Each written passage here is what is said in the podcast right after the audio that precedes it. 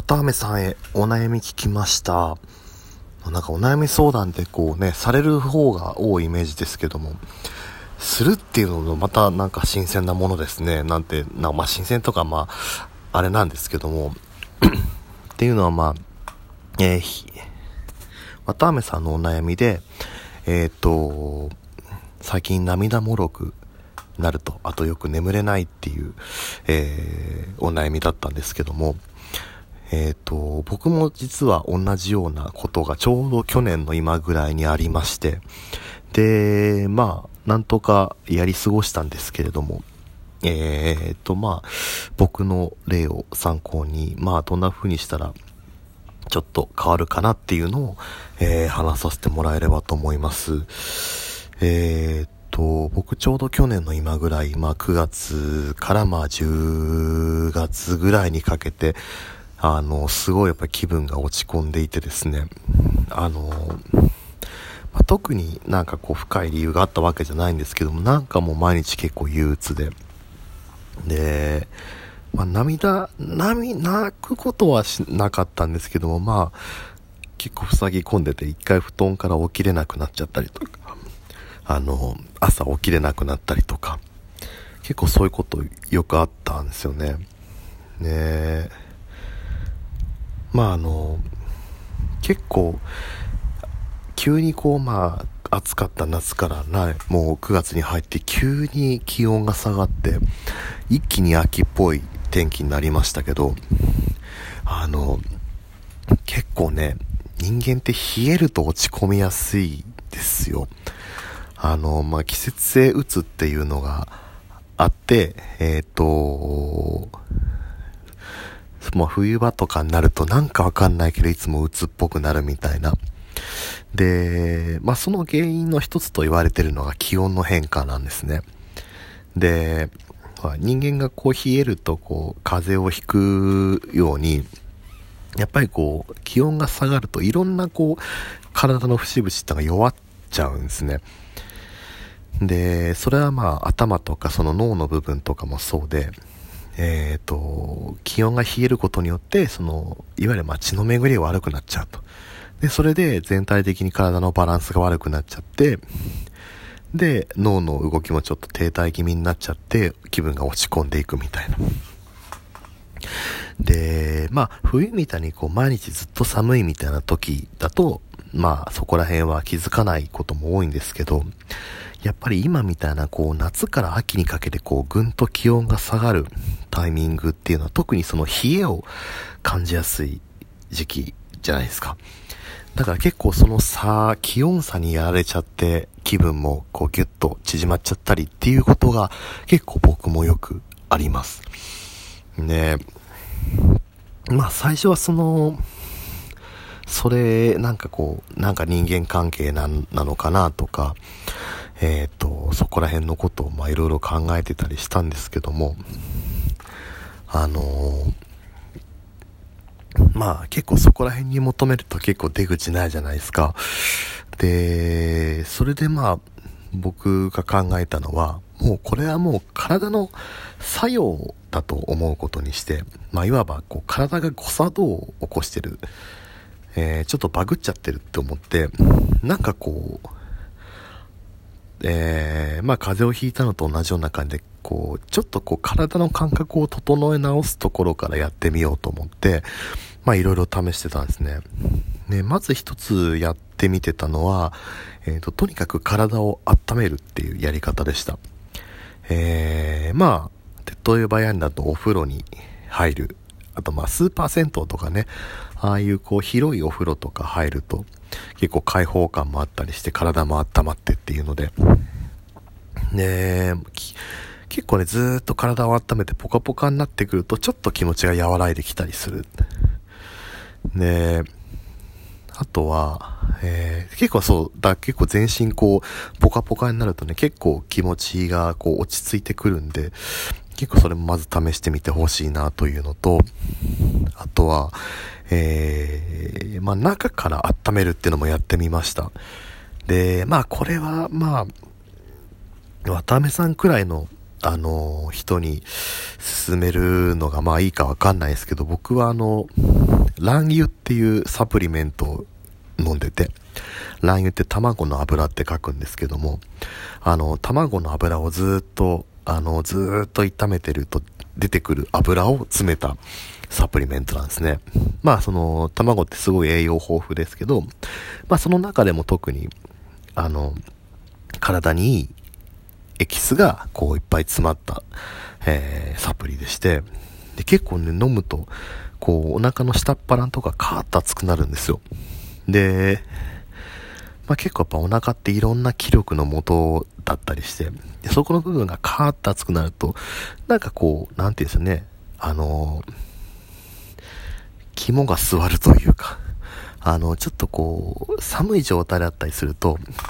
あの、やっぱいろんな隙間風が吹きやすいというか、ちょっとこうなんかあった時にちょっとこう踏ん張れないみたいなことがあったんですけど、この卵油とかを飲んでこう下っ腹に結構常に熱があるような状態でやってったら、結構、えっ、ー、と、こうなんて言うんだろうな、ちょっとしたことにもあんまりこうやり過ごせるようになってきたっていうのはありましたね。だそういうまあ中から温めるっていう方法もありかなと思います。で、まあ、好きな人がいない問題っていうのは、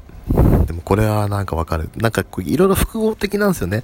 やっぱり寂しくなると人恋しくなってしまうし、やっぱりその自分をやっぱり受け入れてくれたりとかっていう存在が欲しいなみたいなやっぱりありますよね。僕もやっぱりそういう時期がすごい長かったんで、僕も初めての彼女が26歳とかそんな感じだったんで、もう、あの、渡辺さんぐらいの年の時はもう、あなんでもうこれこのまま一生一人なのかなみたいな、ずっと思いながらね、やってました。うん、あれはどうやって解決したかななんかね、僕はなんかその名刺代わりになる何かっていうのを持つことで、ちょっと抜け出せたかなっていうのはあります。なんか自分が何者かわからないっていうのが一番大きかったんで、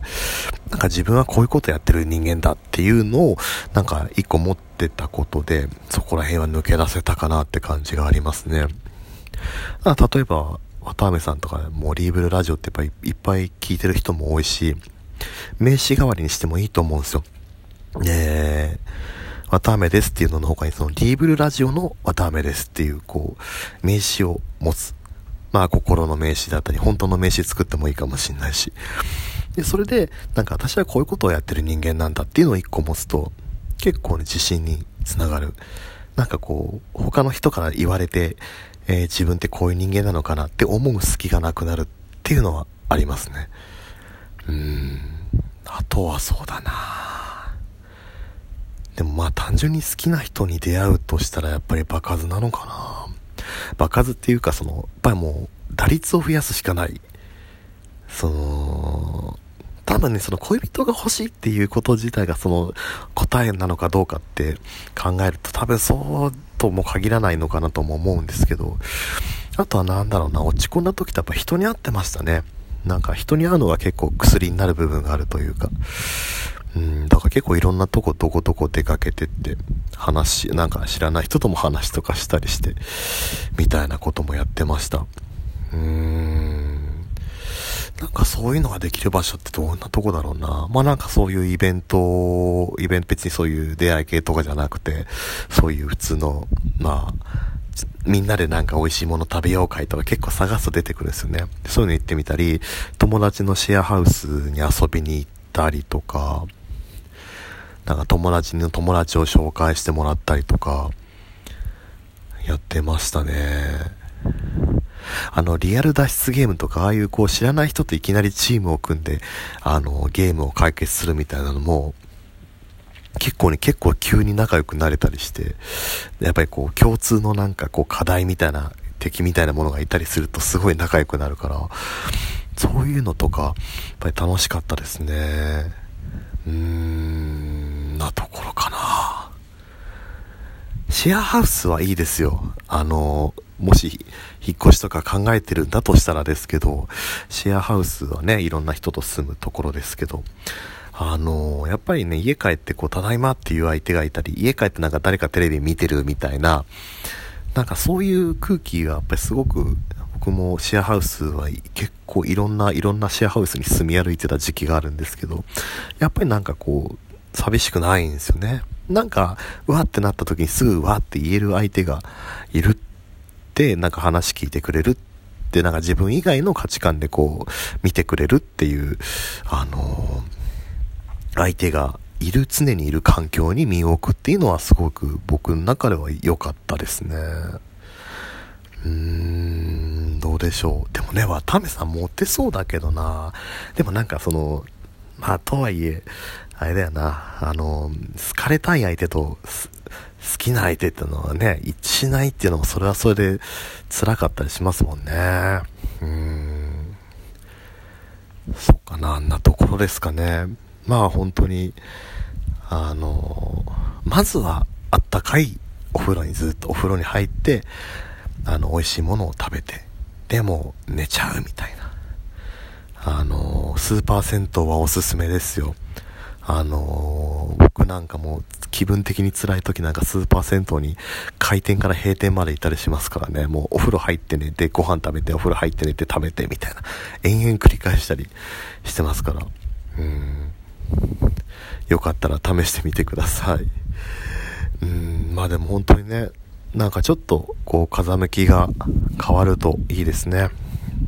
まあ無理に元気出してとかそういうことは全然ね、そんな出してってなるもんでもないですから、まあ、ちょっとでもなんかこう、和らいだらいいなと思います。はい。えー、なんか、